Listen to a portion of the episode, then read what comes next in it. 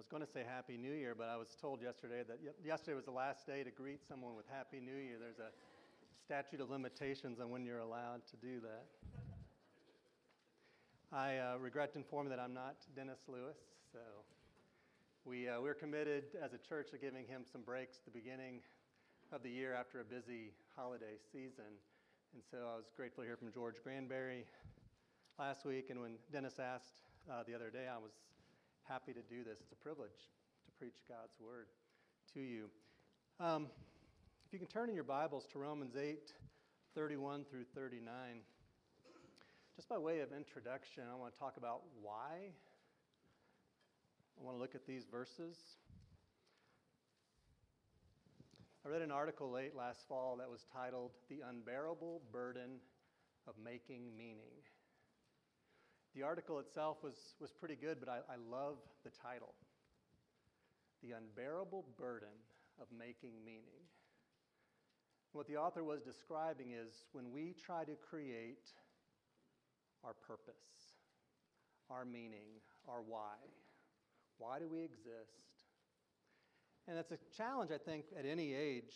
Um, the last year was a kind of a milestone year for me. I turned 50 had my first colonoscopy, all these things that happen that you don't really want to happen but are important to do. And you begin to think about things like, did my life matter? What is, am I really situated in my purpose right now? As I've thought more about this, I believe the idea of making meaning is unbearable. We cannot create our own meaning, and if we try, it's crushing. And so the good news is, I believe that purpose and meaning starts with identity. Who we are leads to what we are to do. And the good news is that our identity has already been established. And the more that we are rooted and established in, in who we are, we have a better understanding of what our purpose is. I saw a quote once from Paul Tripp who said, You will either receive your identity vertically or you will shop for it horizontally. I'll repeat that because I wrote it down when I heard it. You will either receive your identity vertically or shop for it horizontally. Last week, George did a wonderful job of explaining who Paul was before he encountered Christ on the road to Damascus. Nobody was shopping harder for their identity than Paul was before he met Jesus. You saw that list of accomplishments in his life that Paul, that, that Paul listed that George read last week that he was a Hebrew of Hebrews, he was a persecutor of the church. As regards to the law, he was blameless. He was shopping hard for his identity until he met Jesus and received it vertically. So we have here in the book of Romans these first eight chapters where Paul goes to great lengths to proclaim and explain these foundational truths to who we are. I mean, glorious truths that we're all familiar with that we are saved by grace, that we're justified by faith, that we are adopted into his family, that we have life in the Spirit. And he comes now to these verses 31 and 30 through 39 to reinforce them for us as to who we are and by therefore helping us understand what we are to do.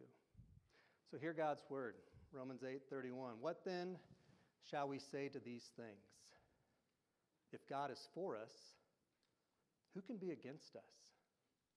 He who did not spare his own son, but gave him up for us all, how will he not also with him graciously give us all things? Who shall bring any charge against God's elect? It's God who justifies. Who is to condemn? Christ Jesus is the one who died. More than that, who was raised, who is at the right hand of God, who indeed is interceding for us. Who shall separate us from the love of Christ? Shall tribulation or distress or persecution or famine or nakedness or danger or sword? As it's written, for your sake we're being killed all the day long. We are regarded as sheep to be slaughtered. No, in all these things we are more than conquerors through him who loved us.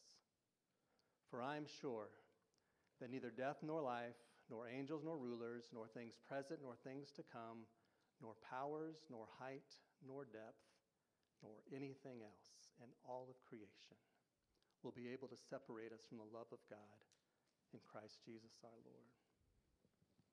Pray with me. Father, we thank you for the good gift of your living word. I pray, Father, for the courage to handle it carefully, that it may be of encouragement to us today. May it be for your glory and for our good, that you might encourage our hearts in the certainty of your love for us even now. We pray this in the powerful name of Jesus Christ. Amen. It is true of all Christians in all times and all places that we've struggled. Struggled to trust that God really loves us, that He's actually for us. The good news is that He does, and He never gets tired of reminding us, of convincing our doubting hearts of this unchanging, unfailing love for us in Christ Jesus. Because He knows that Satan and the world and even our own hearts fight against the belief that it's true. The verses that I didn't read, which are, are familiar, set the table for this. God's, God's great purpose in Romans 8 29, he says, For those whom he foreknew, he also predestined to be conformed to the image of his Son. That's his great purpose for us, to conform us to the likeness of his Son. So if that's God's great purpose, we have to understand that Satan's great purpose would be to thwart that, to make us doubt that God actually loves us, to unsettle us, to rob us of this peace, to make us doubt our identity and thus be confused about our purpose. So he gives us these five questions here to give us confidence that we're secure, to give us assurance. So I just want to take these questions in order here. I'll kind of group them together one and two, three and four, and then five. I, I don't really even have points today, everybody. I want us to know who we are and what we're called to do. So it's maybe it's a two-pointer here today. Question number one that Paul asks: If God is for us, who can be against us? Now, if the question is just who can be against us, well, anything, anybody can be against us. But the deeper question is who can effectively be against us. John Knox, the Covenanter, once said, One man plus God equals a majority. So if you think about all creation being on one side of the field and me and God on the other side, I win every time. God is a majority in and of himself no matter what. He, he is for us. But why? Why is God for us? Why is God for you? Why is God for me? Because of something that we did?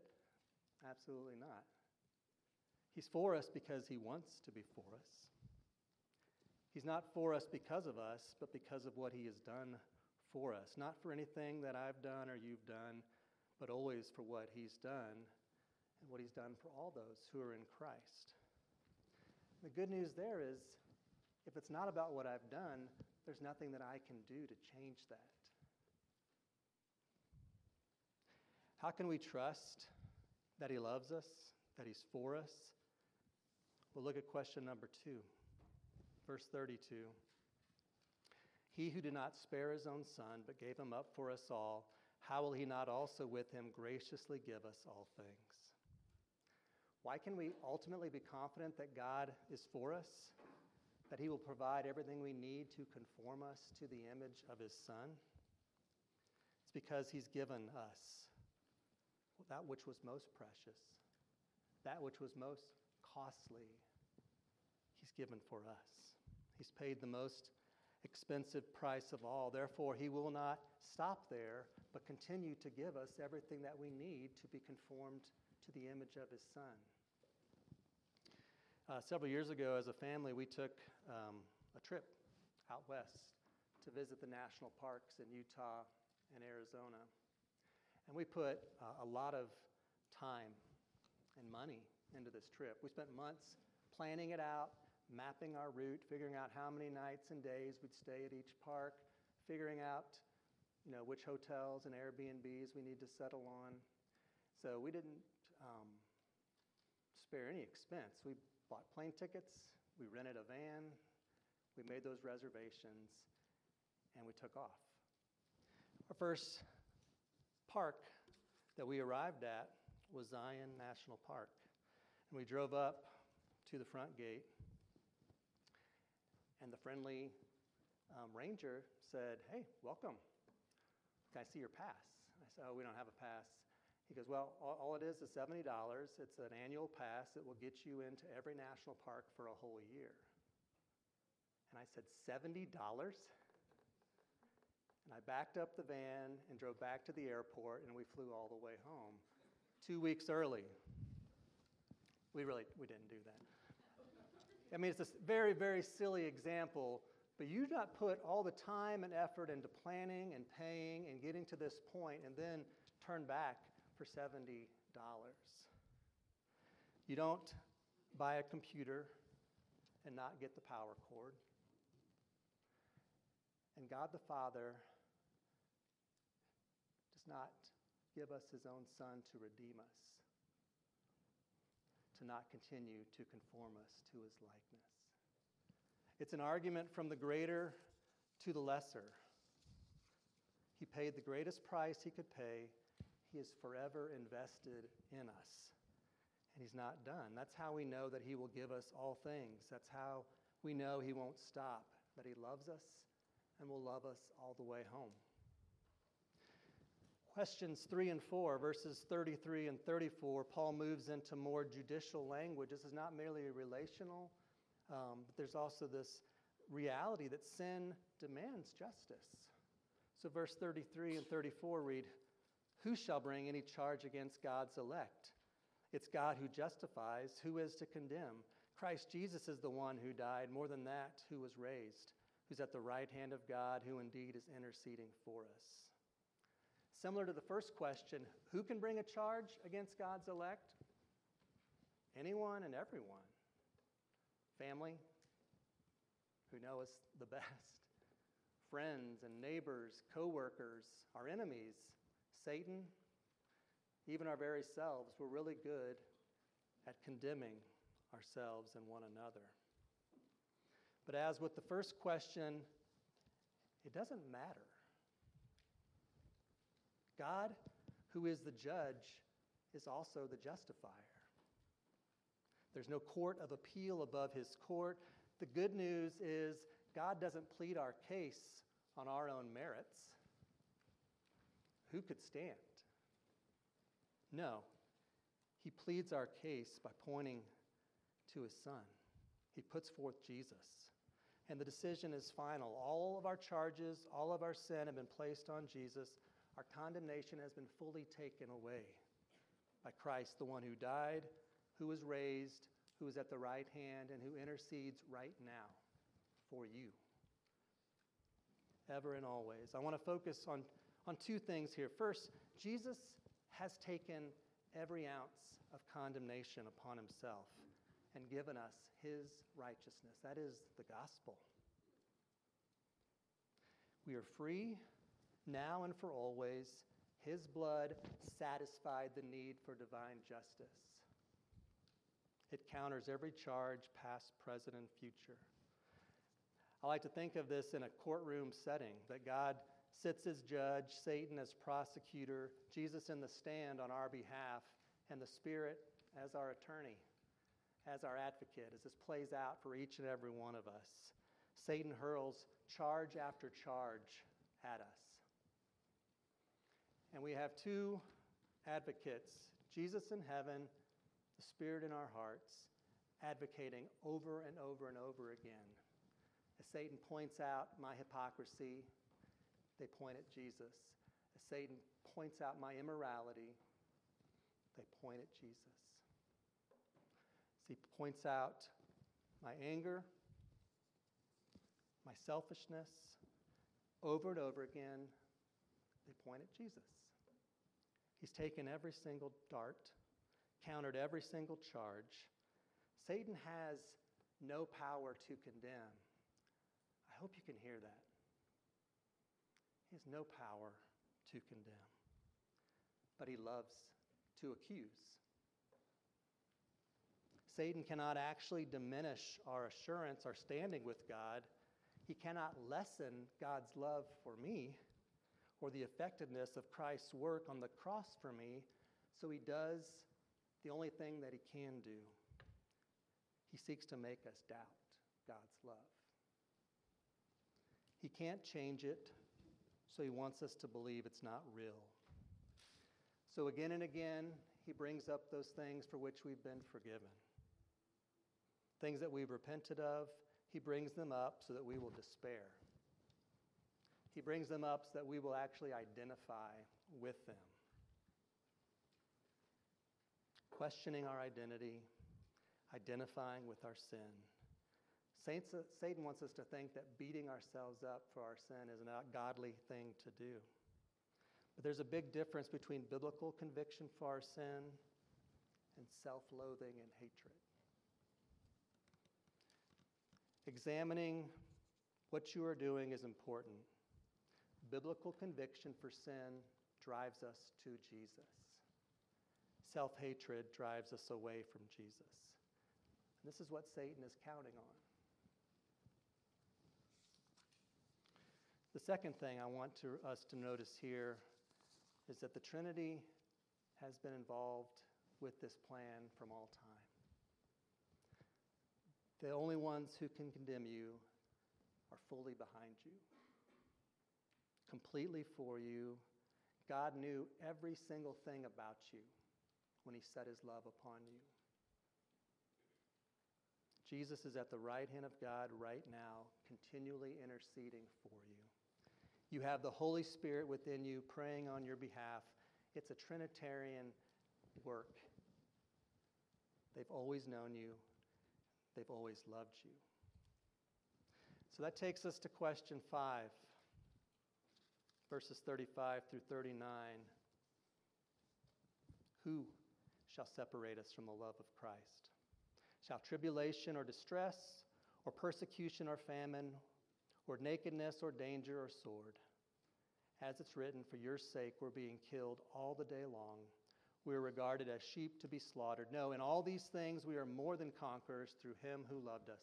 For I am sure that neither death nor life, nor angels nor rulers, nor things present nor things to come, nor powers, nor height, nor depth, nor anything else in all creation will be able to separate us from the love of God in Christ Jesus our Lord. Paul hits at maybe the question that we wonder about the most. We can give our assent. Theologically, we understand substitutionary atonement, we understand the freedom that we have in Christ, but sometimes we really struggle to think that will he always love me? That nothing can separate me from the love of Christ? And Paul's making clear here again and again that this love doesn't change. Nothing can separate us. No one, no thing. He lists out possible adversaries, he lists out possible adversities. None of these things can actually separate us. Nothing now, nothing ever.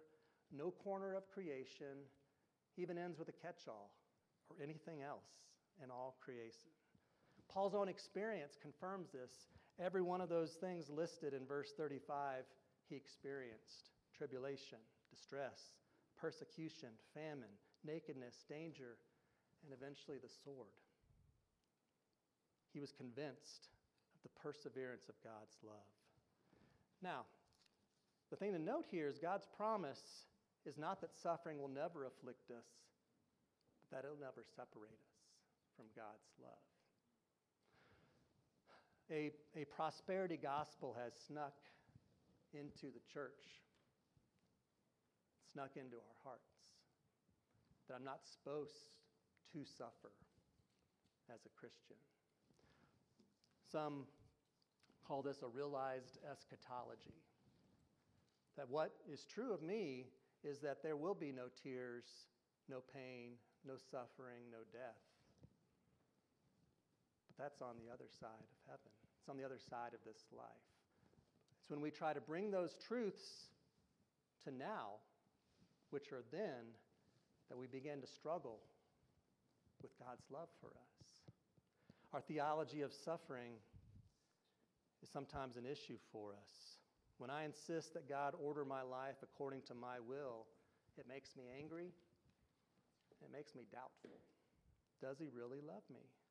But when instead I can view my hardships and suffering as God's work in me to make me more like Jesus, then I become free. Suffering is actually evidence of our union with Christ, not a case for doubting his love. When we are in him, we are joined to his sufferings, his death, and his resurrection. We're, we're the little brothers and the little sisters of the suffering conqueror. Through him, we get to suffer and conquer as well. And through it all, we're becoming more and more conformed to his likeness.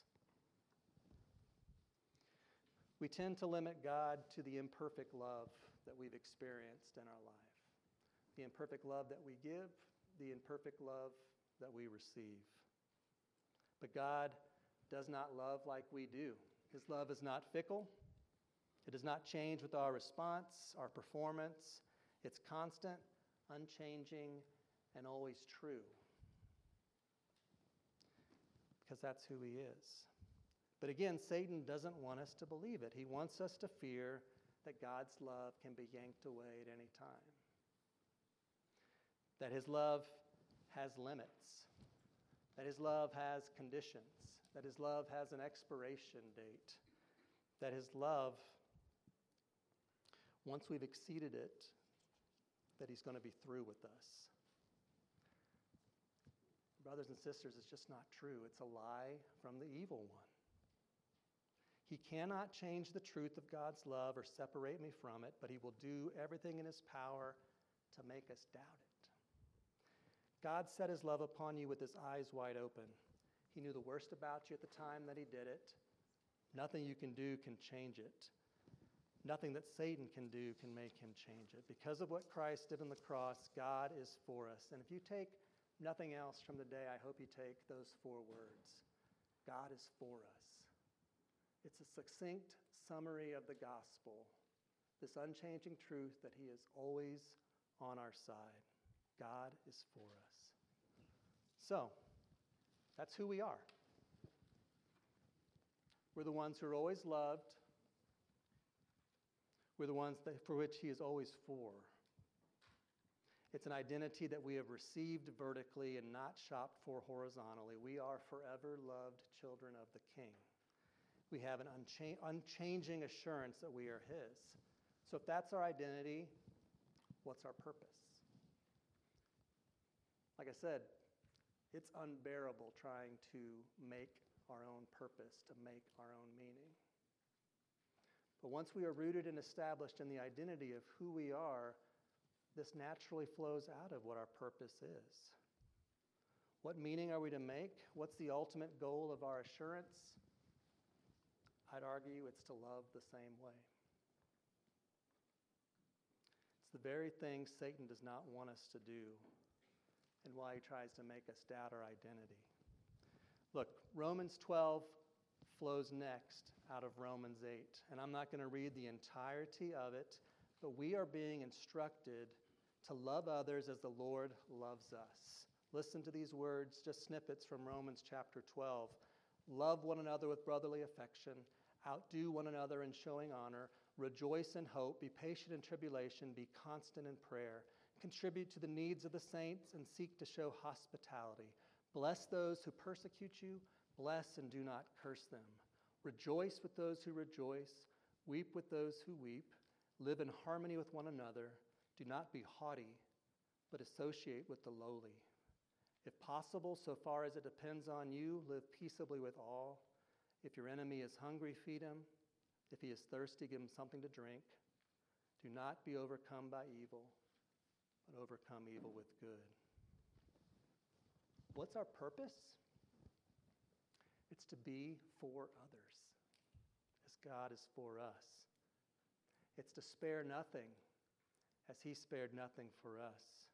It's to not keep track of offense. It's to not allow anything to separate others from our love. It takes boldness and courage to love others well, to live differently, to live what I want to call a saved life instead of a safe life, to be conformed to the image of Christ. The words safe and saved are very similar. It's the same root word, this idea of salvation, of safety and security. We call this place the sanctuary. It's a place of safety, place of refuge. But Christians, I believe, are not called to be safe, but to be saved. Our assurance that we've just talked about, our certainty of the Father's love for us, ought to give us confidence that we might boldly love others and follow God to wherever He might lead. Some of you have heard this story before, but I share it again for this purpose of talking about a safe versus a saved life. A young man named William in, William in 1904 graduated from high school. And for the gift from his family, he received a trip around the world. And over the course of a year, young William traveled and saw people groups, countries, nations, tribes, and saw an overwhelming lack of knowledge of the Lord, of changed lives. He returned from this trip and went off to college, and it was in college that his heart continued to be broken for the people groups that did not know the Lord. And so, as he neared graduation, he told his family that he was making the decision to go to seminary in preparation to be a missionary to Muslims in China. Now, to the world, William's choices are a little bit, it's a big deal. You added the fact that his name was William Borden. He was the heir to the Borden dairy fortune. He was already a millionaire. He was turning his back on that to pursue these, to pursue these people.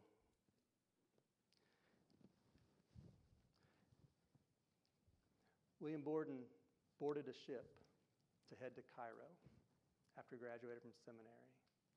He made it to Cairo because that's where he was going to have his studies in Arabic. One month after landing, one month into his studies, he contracted spinal meningitis, and in days he was dead. Again, the world looks at this and sees a wasted life, an odd choice. William Borden's life was not a safe life, it was a saved life, an assured life that God was for him. He was able to choose a path counter to the world's wisdom and confidence that he was secure in Christ, secure to love other people with God's love. Let's look at the Apostle Paul, who's writing these words. Who's approximately 60 years old as he's writing this, making preparations to go to Spain and to do this all over again. How? Everything he's experienced the shipwrecks, the beatings, the imprisonment, the hunger, the nakedness, the start, all these things that he's experienced He's getting ready to go again at 60 years of age. Why? How? Because he's convinced that nothing can separate him from the love of God, that the saved life compels him to go and to keep going and keep sharing the love that he didn't deserve but knows is real. He was a self exalting, God opposing, Christ persecuting Christian killer. He deserved the worst, and yet he received the best. Therefore, he's compelled to tell others. Now, you don't have to die young to prove that you've got a saved life. You don't have to be a missionary to another country in order to live a saved life. The good news is, I mean, the great thing is, we can do it at whatever age, whatever season of life, whatever job or calling we currently have, we can live a saved life. I hope in hearing the answers to these questions in these verses today that you receive some measure of comfort and confidence that God is for you. I was preparing for this yesterday. Um, it's, a, it's a weighty thing to preach and to think, how, what do people need to hear? And so I trust that some of you need to hear about your assurance, that you need to hear about God's love, that He really loves you, that He's really for you, that, he, that nothing will ever change that love. But maybe even more than that today, you needed to hear, in addition to that, maybe, you needed someone to tell you to stop living a safe life. Comfort can be paralyzing. Maybe there's a person on your street, at work, at school, at the store that you know is not a Christian. And you know that I probably should say something. I probably should broach the topic with them. But the safe life keeps us from it. I don't want to risk rejection. I don't want to risk the status quo. I don't want to risk my reputation. I don't want to risk being thought of as a weirdo. And so the safe life keeps me from it. But the saved life says, love them more than your reputation. Step into the uncomfortable, step into the awkward. Maybe, maybe there's a person that you've been holding a grudge against. And they may know about it, they may have no clue about it. Perhaps there's a situation in which you've been withholding forgiveness. You've been withholding it for so long that it's just gotten so awkward to ever bring it up.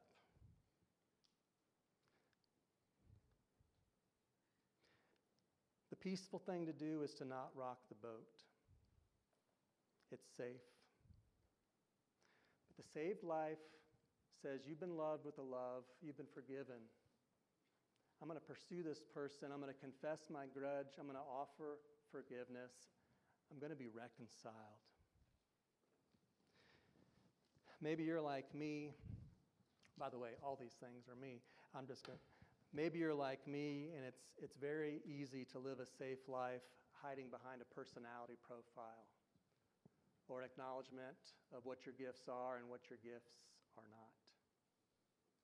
I'm an introvert. And I can say, I don't really want to be with people very much, and so therefore I don't need to be with people very much.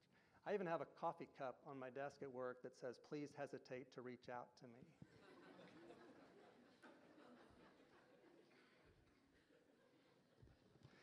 but there's a problem when I lean more into my personality profile than I do into other people, than I do into my identity in Christ and my call to love. Maybe I think I don't have this particular gift to do this particular act. I'll tell you this a church that acts, a church that behaves saved instead of safe, absolutely terrifies Satan. As a saved church, there is so much that we can do. When we truly trust in who we are in Christ, that we are loved beyond measure with an unchanging love, we are free. And Satan hates it when we realize this. It's how the church grows, it's how the church prevails.